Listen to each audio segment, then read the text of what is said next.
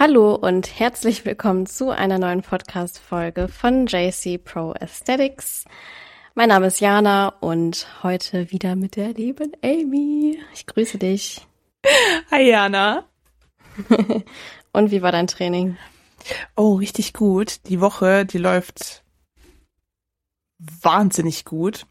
Ähm, ich habe Kraftwerte irgendwie die hatte ich noch nie in meiner Off-Season, also noch nie. Und also für den einen oder anderen, der es vielleicht nicht weiß, ich bin gerade in der Wettkampfdiät, ähm, weil ich im Frühjahr starte.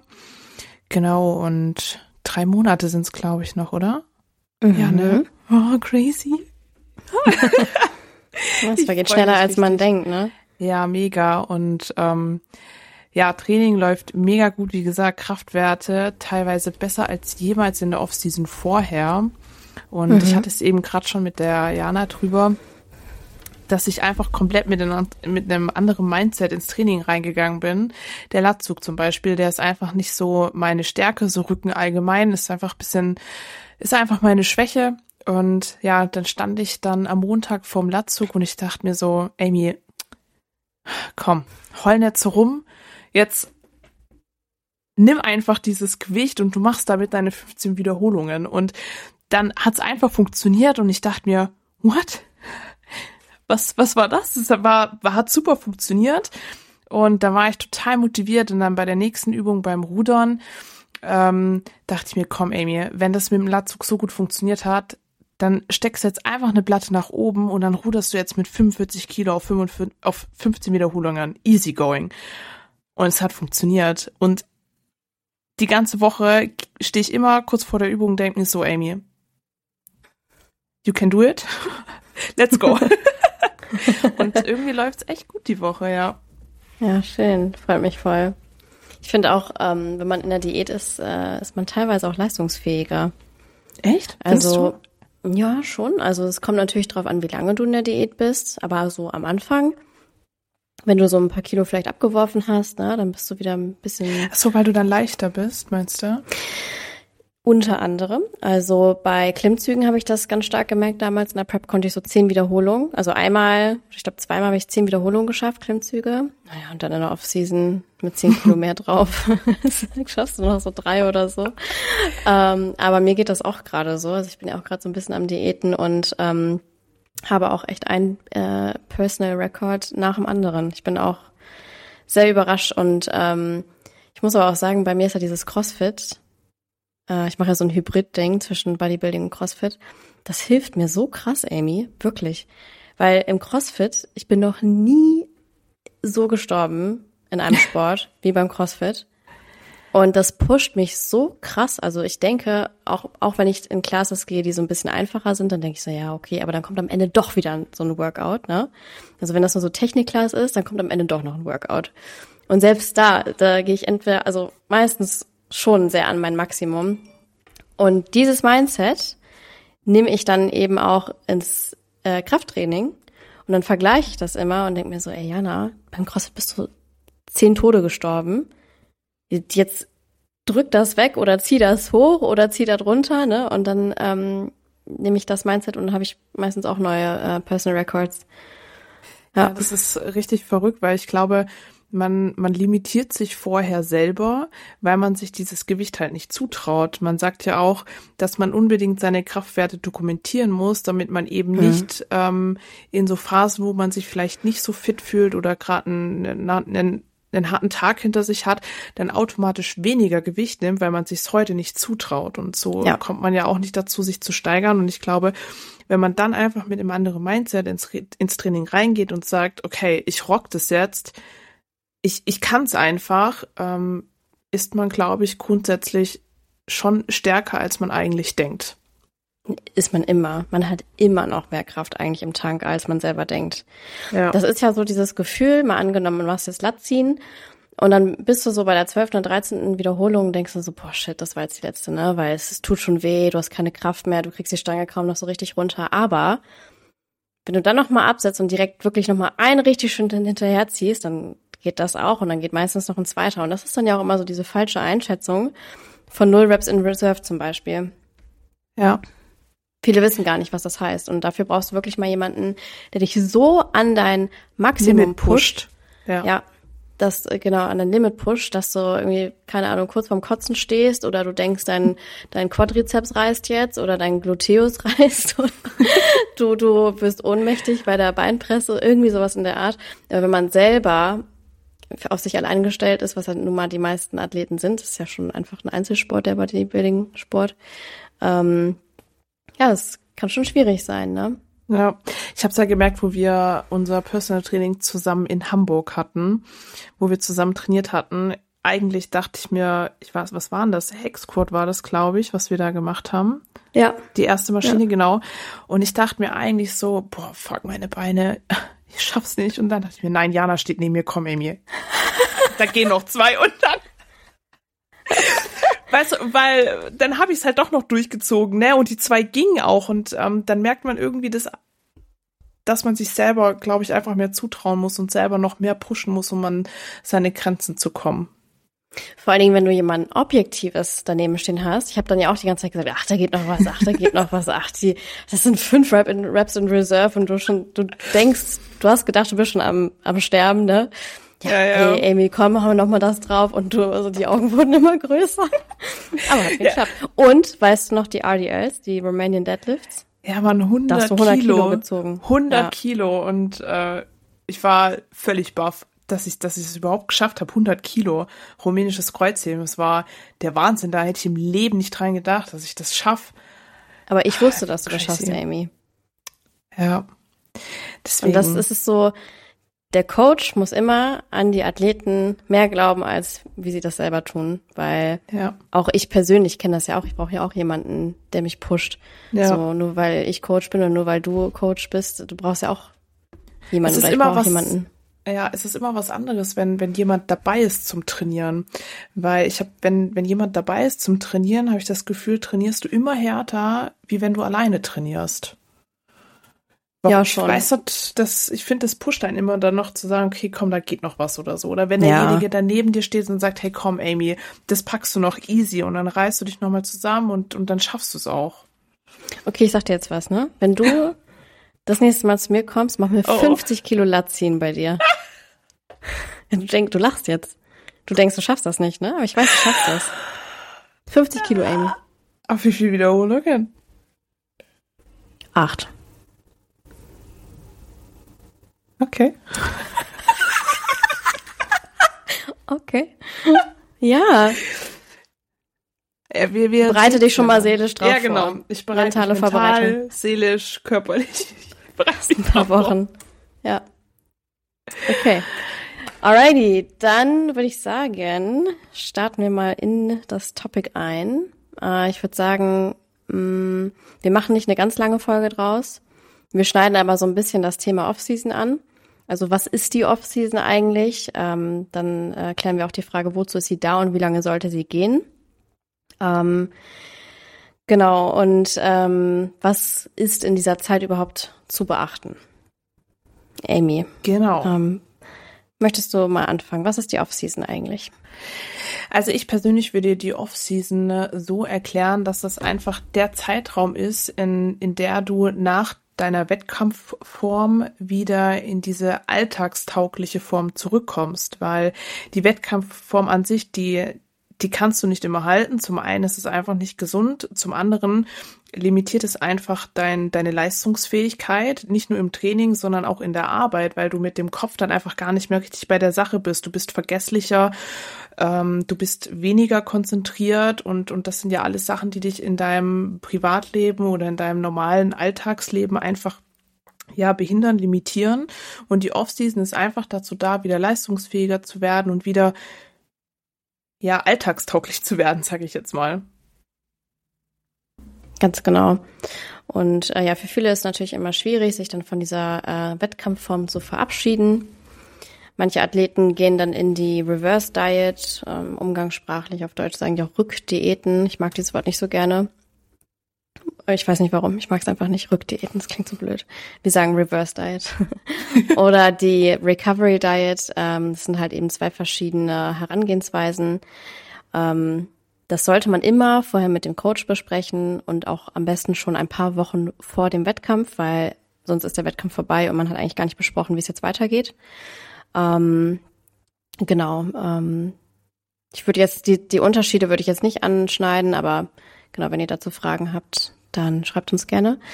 Äh, aber Fakt ist, man sollte eben besprechen, welche Methode in deiner Situation als Athlet oder Athletin gerade am besten Sinn macht. Recovery oder Reverse Diet. Genau. Ja.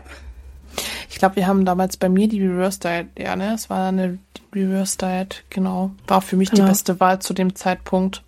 Hast du genau. auch gut gemacht, ja. Ja. also so rückblickend äh, betrachtet ähm, bin ich so mit mir selber nicht ganz so zufrieden. Ist man nie, Amy. Ja. Nie. Du hast immer, man hat immer höhere Ansprüche an sich. Man ist nie zufrieden. Man ist nie zufrieden mit der Form. Man könnte immer besser diäten. Man könnte immer besser reverse diäten. Ja, das stimmt. Hast aber gut gemacht. Danke. I'm telling you. Objektiv. Good job. okay, danke. ja, und ich denke, dieses Jahr wird es auch wieder ähm, gut. Wir müssen mal besprechen, was wir dann machen. Ob wir vielleicht eine Recovery Diet machen, je nachdem, wo du stehst, wie es dir geht, etc. Ähm, genau. Äh, gut, aber äh, klären wir mal die Frage, wozu ist eine Offseason da und wie lange sollte sie gehen? Ja, die Offseason hatte ich ja vorhin schon mal kurz angeschnitten, dass sie dazu da ist, um einfach wieder alltagstauglich zu werden. Klingt vielleicht blöd, aber ist halt einfach so. Und aber ich finde, ein ganz, ganz wichtiger Punkt dabei ist einfach, den Hormonhaushalt wieder ins Gleichgewicht zu bringen, weil ich spreche jetzt mal mehr so kurz die Frauen an im Fokus. Die Frauen verlieren ähm, oder die, die, die Mehrheit der Frauen Richtung Ende ihrer Wettkampfzeit oder beziehungsweise der Diät ihre Periode und das ist natürlich ein starkes Zeichen dafür, dass dein Hormonhaushalt aktuell nicht unbedingt im Gleichgewicht ist. Und das hat viele Auswirkungen auch auf die Gesundheit, was man keinesfalls irgendwie äh, unterschätzen sollte. Wenn zu lange die Periode ausbleibt, ähm, tut dir das einfach nicht gut. Und deswegen ist die Offseason einfach auch dazu da, dass du deinen Hormonhaushalt wieder in den Griff bekommst, beziehungsweise dass er dass er sich erholt, äh, dass du die Periode wieder bekommst, ähm, genau, und du dich grundsätzlich wieder besser fühlst. Das ist so ein wichtiger Punkt, den ich auf jeden Fall nennen würde, wozu so eine Off-Season da ist. Ich würde noch ergänzen, dass, ähm, weil du ja sagtest, die Frauen verlieren meistens ihren Zyklus, ähm, also ihren natürlichen Zyklus, äh, heißt, Östrogen ist sehr niedrig, also Estradiol. Heißt wiederum, ähm, niedriges Estradiol. Man ist anfälliger, wenn man das lange Zeit macht, aber auch grundsätzlich, wenn man, ich sag mal jetzt, äh, chronischen niedrigen Estradiolspiegel hat, ist man für Osteoporose sehr anfällig. Und ähm, das meintest du dann wahrscheinlich zum Beispiel auch, dass es eben nicht gut für die Gesundheit ist, ne? Richtig. Ähm, die Knochendichte ja. nimmt ja auch ab dann mit der Zeit. Das ist ähm, ja, da bist du dann natürlich auch langfristig irgendwie anfälliger für Verletzungen beziehungsweise Knochenbrüche oder so. Will ja auch keiner. Ja, also jetzt so ganz übertrieben. Also ich denke auf lange Zeit ja. Wie gesagt, wenn das jemand chronisch hätte, aber grundsätzlich genau. ist es halt wirklich nie empfehlenswert, den Zyklus als Frau lange zu verlieren. Es gibt ja auch ganz viele Frauen, die nach Einnahme der Pille mit Östrogen eben auch wieder Schwierigkeiten haben, den normalen natürlichen Zyklus zurückbekommen, äh, zurückzubekommen. Ja, ja, das stimmt. Ja, ähm, du hattest mich ja gerade noch gefragt, wie lang so eine Off-Season gehen sollte. Mhm. Ich denke, es ist irgendwie immer abhängig von der Ausgangslage, je nachdem, welche, welche Form du hast. Aber ich würde mich jetzt einfach mal kurz als Beispiel nehmen. Als ich mit dem Coaching angefangen habe, ähm, habe ich sechs Monate komplette Off-Season gehabt, glaube ich. Ne? Es waren ungefähr Pi mal Daumen sechs, sieben Monate, mhm. oder? Ja, ne? Ja. Und ähm, rückblickend war das auf jeden Fall das Mindeste, was ich gebraucht habe, ich persönlich. Und länger wäre definitiv auch gut gewesen, um da einfach die Schwachstellen entsprechend noch stärker auszuarbeiten. Aber sechs Monate sollten eigentlich schon drin sein, weil der Körper natürlich auch sich nicht innerhalb von kürzester Zeit anpasst. Ähm, genau. Also je nach Ausgangslage Aber grundlegend finde ich sechs Monate immer sehr vernünftig. Genau. Also, wenn man zum Beispiel Anfänger ist, dann sind sechs Monate nicht so lange. Also wenn ja. man wirklich noch ganz am Anfang steht, dann sind sechs Monate wirklich nicht lange. Wenn man aber schon advanced ist, also fortgeschrittener Athlet oder Athletin, man hat schon eine bestimmte Muskelqualität und Muskelmasse äh, aufgebaut über die letzten Jahre, weil man das eben, also wenn man Bodybuilding dann kompetitiv im besten Fall schon über Jahre betreibt, ähm, ja, dann kann eine äh, sechsmonatige Offseason auch ausreichen, je nachdem, was äh, das Ziel ist, zu verbessern. Wenn es wirklich darum geht, grundsätzlich mehr Muskeln aufzubauen, damit man zum Beispiel in irgendeine Klasse passt, jetzt sagen wir mal, äh, damit du als Mann zumindest in die Men's Physik passt, ne, ähm, kann es sein, dass du mehr Latt weiter aufbauen musst, ähm, einfach grundsätzlich mehr Brustmuskeln. Als Frau eben brauchst du auch als Bikini-Dame äh, auch Beinmuskulatur. Und wenn das eben noch so gar nicht vorhanden ist, äh, dann in ein Coaching einzusteigen und direkt mit der Diät anzufangen oder zum Beispiel mit der Wettkampfdiät, obwohl noch nicht sehr viel Muskeln da ist, heißt dann ja auch, dass die Diät ähm, schon sehr intensiv wird, weil diese Muskelmasse gar nicht so einfach freizulegen ist, weil sie nämlich noch gar nicht da ist. Das heißt, du musst eigentlich leaner werden. Tiefer gehen, ja. Du, ja, genau. Also du musst eigentlich, wir sagen immer dick deep, also man muss eigentlich noch tiefer schaufeln. Ähm, als man es vielleicht müsste, wenn man viel mehr Muskelmasse hätte. Ähm, genau. Ja, und das Problem ist ja auch, auch in der, äh, in der Diät verliert man ja auch immer einen bestimmten Anteil an Muskeln. Und ähm, ja, in der Offseason ist natürlich das Ziel erstmal, sich zu erholen, zu recovern. Das kann ein paar Monate dauern. Also auch ich dachte nach meiner langen Saison, boah, nice. Also dachte ich mir wirklich so, ne? Ich habe mir echt so gedacht, so, okay, nice. Wettkämpfe sind vorbei ich ziehe jetzt richtig durch. Ich kann jetzt ja mehr essen. Ich war ja so food-focused. Ich kann jetzt ja mehr essen. Ich kann jetzt voll die PAs raushauen. Ähm, und war auch die ersten zwei Wochen direkt nach dem Wettkampf voll motiviert. Ich glaube, ich habe so ein paar Tage aufgenommen und dann direkt wieder eingestiegen. Und dann so, boah, ich habe wieder voll Kraft und äh, ja. Und dann aber so nach drei Wochen habe ich gemerkt, so, boah, ich habe eigentlich gar keine Energie mehr. Ich war ja, richtig ausgebrannt. Ja, ja. Und ich habe mich total überschätzt. Und dann dachte ich auch, momentan ist gar nicht die Zeit, hier neue fette PAs rauszuhauen, die Gewichte zu erhöhen, mehr Wiederholung, Vollgas, weil die letzten sechs Monate ich Vollgas gegeben, sondern jetzt ist eigentlich die Zeit, sich zu erholen, das Training vielleicht runterzufahren, ja. runterzufahren, lockerer anzugehen, mehr zu essen, viel zu schlafen, ähm, ja, und sich eben so zu erholen. Schlaf ist eigentlich immer so die beste Medizin, ne? Ja, auf jeden Fall. Das, mhm.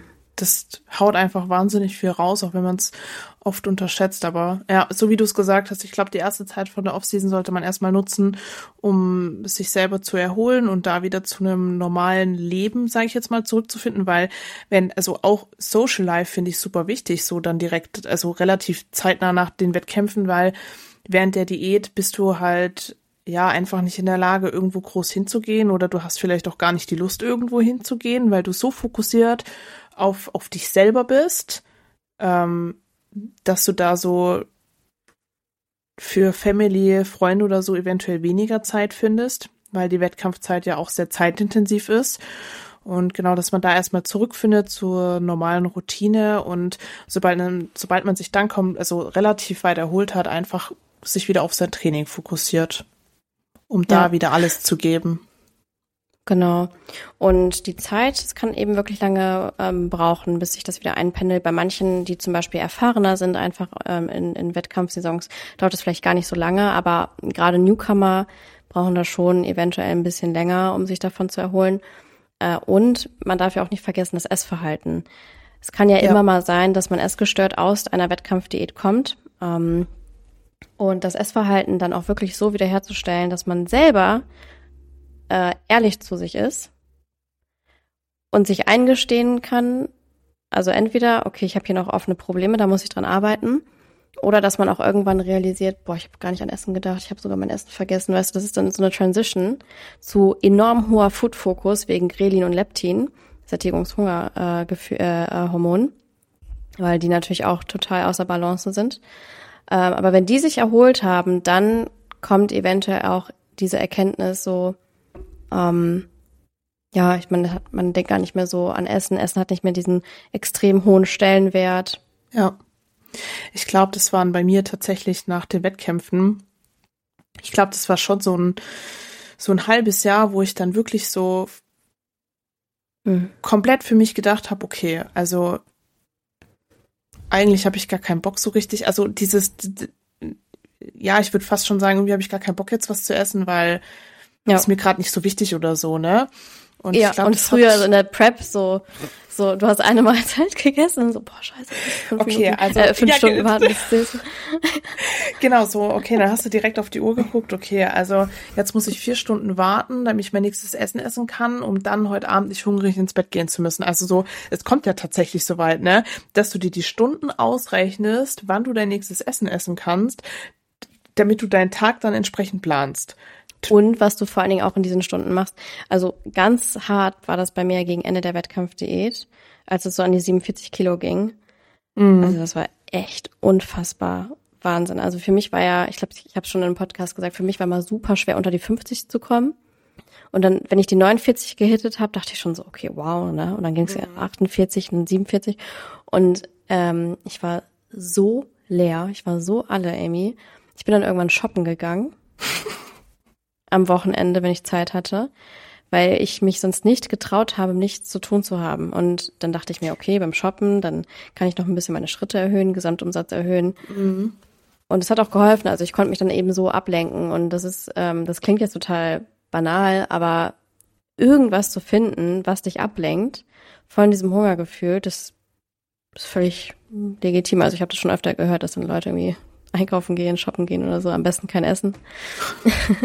Aber das soll natürlich dann eben in der Off-Season verfliegen und irgendwann kommt da so die Erkenntnis, okay, mir geht's besser, ne? Also bei mir hat aber dieses Essverhalten schon, ich will jetzt nicht übertreiben, aber wenn ich das jetzt mal wirklich ganz, ganz, ganz ehrlich zu mir selber, also wenn ich jetzt ganz ehrlich zu mir selber bin, würde ich schon sagen, ein Jahr, bis ich wirklich alle Essensregeln aus meinem Kopf verbannt hatte es gibt ja so Triggerfoods, die man vielleicht in der Diät hat, ne?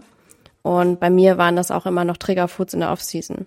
Zum Beispiel, ich kann ein Beispiel nennen, das ähm, Peanut Butter, Erdnussbutter. Absolutes Triggerfood in der, in der Diät. Ähm, dann Cornflakes oder Cereals. Alles so in dem, äh, in dem Bereich. Und Ziel ist dann ja eigentlich in der Offseason ein ganz neutrales Verhältnis zu solchen oder zu dem Essen herzustellen dass es dir, dass es nicht mehr wichtig für dich ist oder du gar nicht mehr diesen Drang dazu empfindest, das jetzt essen zu wollen oder so, oder? Meinst du ja, das? Keine, ja, dass es keine Wertigkeit mehr so, so enorm hat. Also, dass es wirklich einfach neutral ist. Und, dass man auch nicht sagt, das ist gut oder schlecht. Das finde ich super wichtig, Essen nicht als gut oder schlecht zu differenzieren.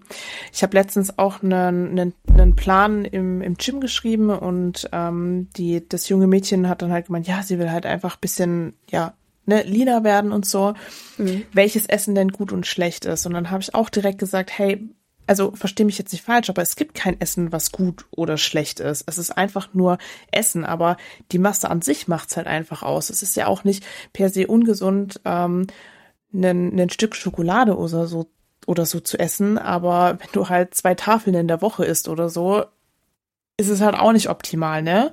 Aber zu sagen, dass gesund quasi nur Reis, Hühnchen und Brokkoli ist, finde ich auch falsch. Also ja, auf jeden Fall, so weil das schließt ja andere äh, Nahrungsmittelgruppen ähm, wieder aus. Also die Menge macht das Gift, ne? Da genau, richtig. Einig.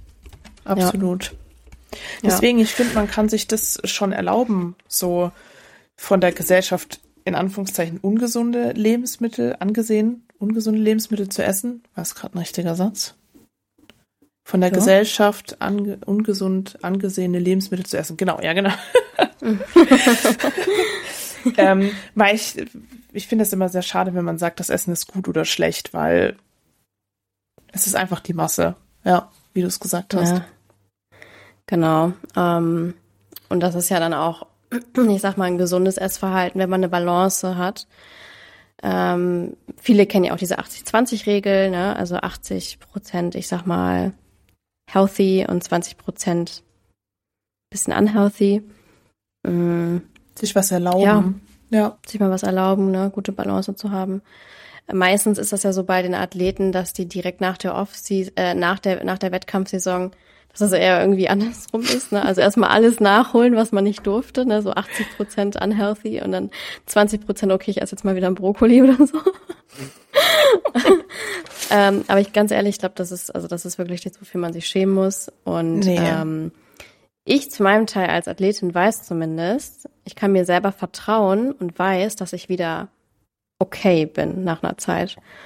Und ähm, ich glaube, das ist auch ganz, eine ganz wichtige Erkenntnis, wenn man selber Athlet ist, dass man sich selber vertrauen muss. Wenn man weiß, man hat zum Beispiel Probleme mit Verhältnis zum Essen, natürlich dann ist eine Wettkampfdiät auch wirklich keine gute Idee, weil das eventuell auch ja alte Verhaltensmuster triggert, ähm, ja. Erstörungen ne, äh, etc. Aber ja, ich, ich denke, you learn as you go. Also umso häufiger du vielleicht auch diätest und Wettkampfdiät machst, desto mehr Erkenntnisse ziehst du daraus und ähm, weißt eben auch, hey, du kommst da auch wieder raus. Ne? Also ja. ich habe mal gehört, ein Coach hat mal gesagt, eigentlich ist es immer normal, dass man nach einer Wettkampfdiät irgendwie in irgendeiner Weise essgestört ist. Dieses Wort essgestört, das muss jetzt ja nicht ganz krass negativ belastet sein, sondern genau. heißt ja einfach, hey, da ist, irgend, da ist irgendeine Dysbalance. Muss jetzt ja nicht direkt heißen, du hast eine Erstörung so, aber irgendwas ist halt außer Gleichgewicht und das ist eigentlich normal, je nach kommt halt drauf an, wie stark das dann ist, ne? Ja, also ich habe zum Beispiel in meiner ersten Diät, also Diana und ich arbeiten so miteinander zusammen, dass Diana mir meine Makronährstoffe vorgibt. Das heißt, ich esse nicht nach einem festen Ernährungsplan, sondern nach Makronährstoffen. Bedeutet, sie sagt mir, okay, so viel ähm, Carbs, also Kohlenhydrate brauchst du, so viel Fett und so viel Protein, weil sie von Anfang an gesagt hat, hey Amy, ich möchte, dass du lernst, mit dem Essen umzugehen. Ey, sorry, so. aber ich fühle mich gerade, als wenn ich so eine dritte Person Kannst du mich bitte einfach nur duzen? Ja, aber ich erzähle das ja also, Leuten. Ja, ich, okay. ja, aber sag doch einfach du und ich, wir arbeiten okay, ja so also, zusammen. Also, okay. du und ich, wir arbeiten so zusammen, ähm, weil sie sagt nicht, dass man diese Connection zum Essen hat und lernt, damit umzugehen. Und ähm, in meiner ersten Diät habe ich halt den Fehler gemacht und habe mir sogar, ja, easy, die gibt mir gar keinen Plan vor ich kann irgendwie essen, was ich will, aber Hauptsache meine Makros stimmen. Und ähm, umso länger die Diät geht, umso mehr war ich darauf konzentriert, mm. mich damit zu beschäftigen, okay, was koche ich mir jetzt vor und was hittet meine Makros so, weißt du? Und dann habe ich da halt auch ungesundes Zeug, Ben Cherries. Das kalorienarme Ben Cherries. Sowas habe ich mir damit reingerechnet, weil ich Bock auf ein Eis hatte. Und dadurch, dass ich mich aber so mit dem Essen beschäftigt habe und dann noch der Food-Fokus von der Diät dazu kam, ich habe es mir selber unheimlich schwer gemacht. Und ich habe das auch so gemacht übrigens, wenn ich, wenn ich ah, nicht zerbrechen darf. Ja, ja. Wusste ich ich habe das auch so gemacht. Also ich habe, glaube ich, bis, okay, lass mich nicht lügen. Also pass auf, ich muss jetzt mal richtig scharf nachdenken. Aber ich habe Schokolade also, warte mal. Ich habe ja mehrere Wettkämpfe gemacht, ne? Aber ich glaube, bis nach dem dritten Wettkampf habe ich immer noch Schokolade gegessen. In der ja, siehst du. Zwar nicht viel, aber ich habe mir aber immer, ich habe mir immer was gegönnt. Ja, und ich habe mir ganz fest vorgenommen, diese Diät mache ich's anders, weil ich habe gegen Ende hm. gemerkt, ich, ich mache mich selber so kürre im Kopf und ich habe am Anfang der Diät habe ich mir habe ich mir mein Essen ausgerechnet, was will ich essen und so weiter, ne? Und seit dem ersten Diätstart Mitte November esse ich exakt das gleiche. Ich mache mir keine Gedanken darum, was ich esse, mhm. was ich mir zusammentracke oder zusammenrechne oder so, sondern ich esse einfach stupide nach Plan, weil ich damit einfach besser in der Diät fahre. Habe ich so für mich Aber gemerkt. nur zum Verständnis, du trackst es natürlich, ne? Das heißt, so, ja, ja. du machst dir, du machst dir einen Plan, beziehungsweise du weißt, für die Woche esse ich jetzt das und das, dann trackst du das vor und dann isst du einfach nur noch und setzt um. Genau, und du richtig. machst es nicht so, ähm, ja, Makro-Tracking on the go, dass du es irgendwie jeden Tag, jede Mahlzeit nee. neu ausrechnest, was passt und so. Ich habe das ich einmal berechnet. Gut. Ich habe das einmal berechnet und mit den Makronährstoffen und immer wenn ich vorkoche, wiege ich mir das halt entsprechend ab. Mhm. Ja, aber ich berechne mein Essen nicht neu. Das ist, also klar, es sei denn, du, du änderst halt meine Makros, ne? Dann ändere ich das, also passe ich das schon an. Aber ich weiß ich ja, was ich Sonntag mache. Um Nein, Spaß. aber ich beschäftige mich einfach nicht mehr mit dem Essen. Und ich merke, ja. dass es mir deutlich besser damit geht. Auf jeden Fall. Ja, schön. Das heißt, du hast eben für dich jetzt wollen wir eigentlich über die Offseason sprechen, aber du hast jetzt für dich gerade in der Prep eine Methode entwickelt, mit der du halt viel einfacher neutraler dem Essen gegenüber sein kannst, womit ja. du dich nicht ganz so enorm auseinandersetzen musst und wo du auch ähm, nicht so Emotionen, also nicht so emotional dran gehst, sondern eher emotionslos, ne? Ja. ja. Also genau. Essen hat jetzt für dich gerade einfach nur Zweck, aber keine, keine, keine emotionalen. Priori ja. Mhm. Okay. Ja, ja in der Offseason ist das natürlich dann anders, ne? Dann kommt dann zum Beispiel so dieses dieses Soziale wieder dazu und dass man mal essen geht, dass ja. man mal nicht trackt. Und ähm, ich finde auch in der Off-Season, das ist ein guter Moment, um halt sich auf andere Sachen zu konzentrieren, die vielleicht nicht mit dem Bodybuilding was zu tun haben, um da mal ein bisschen was aufzuholen. Ähm, sei es Job, Karriere, Schule, Uni. Ja, weil du da wieder diese Energie hast, um dich auf andere Sachen zu konzentrieren und ähm, das sollte man schon ausnutzen.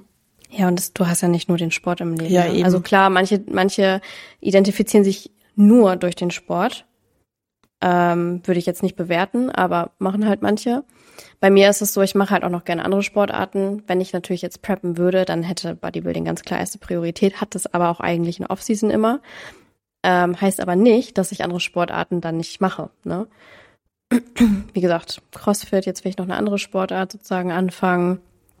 Und ähm, ja, wenn man das alles unter einen Hut bekommt, dann ist die Offseason auch ja irgendwie dazu da, ne? Obwohl ich ich muss ja echt sagen, ich mag ja dieses Wort Offseason nicht, weil ja das äh, ich weiß, was du für meinst. Mich, ganz ehrlich, für mich ist es einfach weitermachen, weiterleben, normal sein, normal, genau. normale Figur haben. Ja. Das ist ja, ne, du du hast ja eventuell noch Routinen, die du pflegst, vielleicht nicht ganz so enorm wie in der Prep.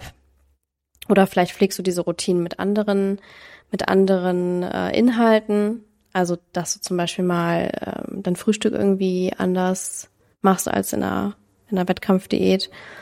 Ähm, ja, oder dass du deine Routine auch einfach mal umwirfst oder einfach mal ein bisschen lockerer wirst. Also ich finde das ganz furchtbar, wenn man so auf Routinen versteift ist. Also in einer Wettkampfdiät hat das alles Sinn und Zweck. Weil Dann ist es einfacher für halt dich. Halt Richtig. Deswegen, äh, genau, musst weniger denken. Wenn du es einfach machst und du hast gute Routinen eingebaut, perfekt. Aber also ganz ehrlich, in der Offseason so enorm krass nach Routinen zu leben, sobald, also ich finde, sobald es irgendwie dein Umfeld oder deine Mitmenschen negativ beeinflusst, sollte man das vielleicht überdenken. Außer man ist wirklich ganz egoistisch. Das ähm, ist einem egal. Ich akzept, also ich, ich finde alle Meinungen okay. Also ich will das gar nicht bewerten, aber für mich zumindest ist die Offseason da, und auch, um auch mal Extreme abzulegen, weil sonst brennst du dich irgendwann aus. Ne? Du willst genau. ja diesen Sport lange machen.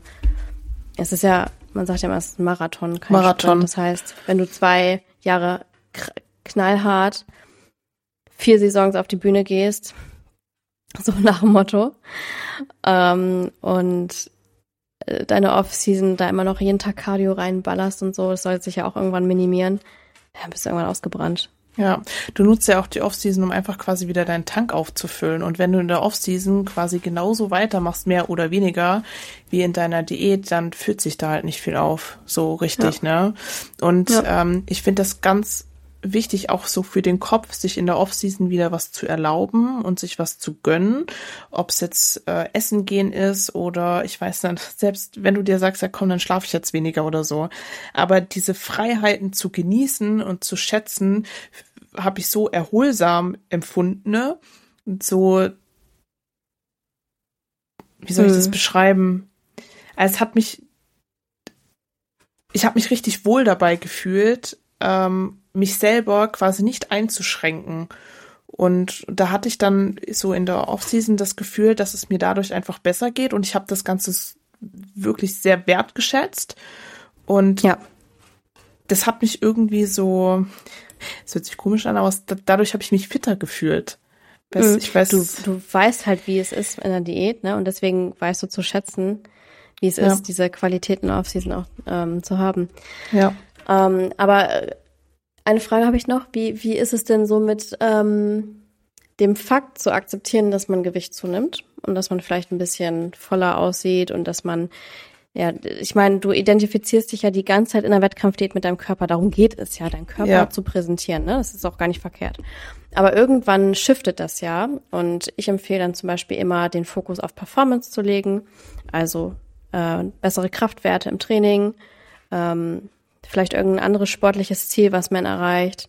Ich übe gerade wie verrückt Seilspringen. so, ne? Irgendwie sowas. Ähm, genau, es kommt vom CrossFit. Das sind die Double Unders, die ich hier gerade die ganze okay. Zeit trainiere. Ähm, naja, auf jeden Fall, da sollte man sich vielleicht andere Ziele setzen, anstatt diese optischen Ziele. Aber wie war das denn so für dich, als du in die Offseason gegangen bist und du hast zugenommen? Also ich muss ehrlich sagen, der Anfang war vielleicht nicht ganz so leicht. Also ja, also die erste Zeit, so war der Wettkampf, also die Wettkämpfe, ja, die waren ja nie vorbei, die haben ja nicht stattgefunden, weil alles wegen Corona abgesagt wurde. Aber äh, wir haben ja trotzdem durchgezogen und für den Fotoshooting quasi trotzdem eine Peak Week gemacht und so. Aber ich sag jetzt mal im Sinne von nach dem Wettkampf, nach dem Shooting, ähm, ja, habe ich halt ja mir gegönnt gern gegessen, das wieder genossen, irgendwie frühstücken zu gehen. Das allererste, was ich gemacht habe, war frühstücken gehen, weil oh, ich ja. unbedingt wieder Brötchen essen wollte. Oh, toll. Ich weiß nicht warum, ja. aber irgendwie dieses Brötchen war so, da habe ich mich super drauf gefreut. Und ja, ich habe mich halt nach dem Shooting quasi auch nicht eins zu eins an die Makros gehalten, die du mir vorgegeben hast, weil okay, ich irgendwie stopp. Ich korrigiere. Ich korrigiere deine Reverse Diet, die war nicht gut. Nein, das ist okay. Das ja, ich kann mich, äh, ich kann mich noch dran erinnern, ich hab, weil ich habe mich nach dem nach dem Shooting habe ich mich so auf den Check-in mit der ja also mit dir gefreut. Danke. weil weil ich mir gedacht habe, boah, jetzt kann ich bestimmt wieder richtig gut essen und dann ich öffne meine E-Mail, dann schreibt dann dann steht da 190 Gramm Carbs und ich so what? Was soll ich denn mit ja, 190? Das war, war die das erste Woche. Oder? Nee, das war ja, für mich wenig. zu wenig. Ich hab, ich war mental ja. auf mehr eingestellt und ich so, was will ich denn mit 190 Gramm Carbs? Das ist ja, Amy, und das, ne, oder liebe Zuhörer, das ist eben der Unterschied zwischen Reverse und Recovery. Ja. Und ich würde schon fast sagen, wir machen diese Saison eine Recovery Diet. Dann kannst du dir direkt alles zurückgeben. Ja, und ich, weil ich mental einfach nicht drauf eingestellt war, also eigentlich wusste ich es, aber irgendwie war ich einfach nicht drauf eingestellt, das war meine Schuld. Ähm, ja, hatte ich dann keinen Bock, mich da dran zu halten. Und also ich sag, wie es ist, ich hatte einfach keine Lust, nach Plan zu essen oder mich da irgendwie im, im Essen zu limitieren und habe dann, ich glaube, die ersten zwei Wochen. Ne, ja, du hast mehr gegessen. Aber ja. danach hast du trotzdem die Reverse eingehalten. Also es war. Ja ich weiß noch, es war am Anfang, na klar, ne, du, du denkst, okay, so Food is coming, du kannst mehr essen. Aber du hast dann halt trotzdem tendenziell höher angesetzt, als ich für dich geplant hatte. Mhm. Aber danach hast du die Reverse gut umgesetzt. Ja, das also stimmt. Also danach Step by Step, das weißt du noch. Ja, aber die ersten zwei Wochen habe ich mich, habe ich mich nicht dran gehalten. Mhm.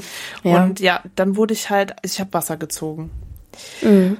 Und das war dann der, also wo ich das dann optisch gesehen habe, dass ich durch dieses Essen Wasser gezogen habe oder durch diese, durch diese Verhaltensweisen, war das so, so irgendwie wie so ein Schock für mich, weil ich mir dachte, hey, scheiße, Amy, zwei Wochen und du siehst einfach schlecht, also du siehst scheiße aus. Das war so mein erster Gedanke, den ich so bei dem Check, also wo ich ne, Check-in-Bilder dir geschickt habe, mal hatte, wo ich dann so richtig gesehen habe, okay, ich zieh, ich zieh voll Wasser, das sieht doch, ey, sieht einfach scheiße aus. Zwei Wochen ist dein, ist dein Shooting her und jetzt siehst du schon so aus, ne? Und ich glaube, also wenn ich die Bilder jetzt nachträge, also ne, wieder angucke, sah ich gar nicht so schlimm aus. Aber es hat sich für mich in dem Moment so schlimm angefühlt. Mhm. Und dann habe ich angefangen, mir selber Druck aufzubauen. Dann habe ich mir gedacht, Amy, reiß dich zusammen, ess jetzt nach Plan und so weiter. Und dann hat es so Step by Step funktioniert und meine Form wurde wieder besser. Ich habe wieder Wasser verloren und so weiter. Und mhm. ähm, dann habe ich auch wieder angefangen, mich wohler zu fühlen. Genau. Und dann war das dann, also wo meine Form dann wieder besser wurde, war das für mich kein Problem mehr zuzunehmen, weil ich eben diesen Fokus darauf gelegt habe, wieder besser zu werden und meine Schwachstellen aufzubauen, auch wenn es schwierig war, weil die Gyms zu hatten in der Zeit was für mich natürlich auch nicht so gut war oder nicht ja, so angenehm. Das war irgendwie mhm. ein blöder Zeitpunkt für mich, weil ich dann halt auch nichts hatte, wo ich mich nach dem Wettkampf oder nach dem Shooting hab drauf konzentrieren können, weil alles war halt zu, ne? Ich saß halt zu Hause. Es war Verstehe. psychisch nicht so einfach für mich, aber ähm, genau. Vom Prinzip war das ja, ja kein Problem mehr. Ja, du bist ja auch eine Athletin, also von der Optik, du bist ja schon eher eine schlankere Person, ne? Mhm. Ähm, und egal, wie viel du wiegst, Amy, du siehst immer top aus. Also, auch wenn du über die 65 kommst, siehst du immer super aus. Ja. Ich, ich bin ja kleiner. Sagen, ja.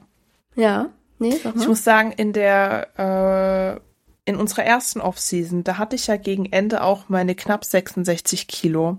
Und mhm. zu dieser Zeit habe ich mich nicht wohl gefühlt. Jetzt in der Offseason vor der aktuellen Diät mit den 66 Kilo habe ich mir, habe ich mich trotzdem immer noch super wohl gefühlt und, und war zufrieden mit meiner Form. Weil einfach die Zusammensetzung einfach anders war. Genau. Und das nennt man nämlich Body Recomposition. Und das ist das Ziel, ne? Mehr Muskeln als Fett irgendwann zu haben. Genau. Und deswegen siehst du einfach, obwohl du schwerer bist und fülliger bist, siehst du aber durch die Muskeln gar nicht ich sag jetzt mal dick aus, ne? Ja. Ja. Das sind einfach mehr Muskeln. Also die, genau. Das Verhältnis hat sich geändert. Das ist doch top.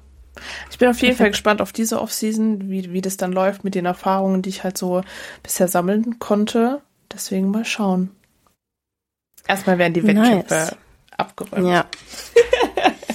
ja, ich könnte jetzt auch noch äh, lange über das Thema reden. Vielleicht machen wir irgendwann noch mal einen zweiten Part oder genau. Äh, Genau, das sagen wir, glaube ich, jede Folge. dass wir ein paar zwei über jedes Thema machen.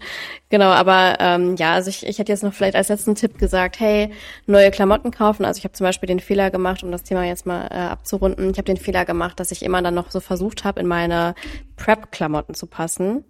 Was sehr frustrierend war, weil dann gehst du von einer XXS oder XS auf einmal auf eine S und denkst dir so, okay, ich kommen irgendwie nicht mehr so in die Hosen rein, ne? Ich habe ja wirklich das kleinste der kleinsten Sachen kaufen müssen. Ich, ne? ich weiß nicht, ob du, du das schon mal erzählt richtig. Hab.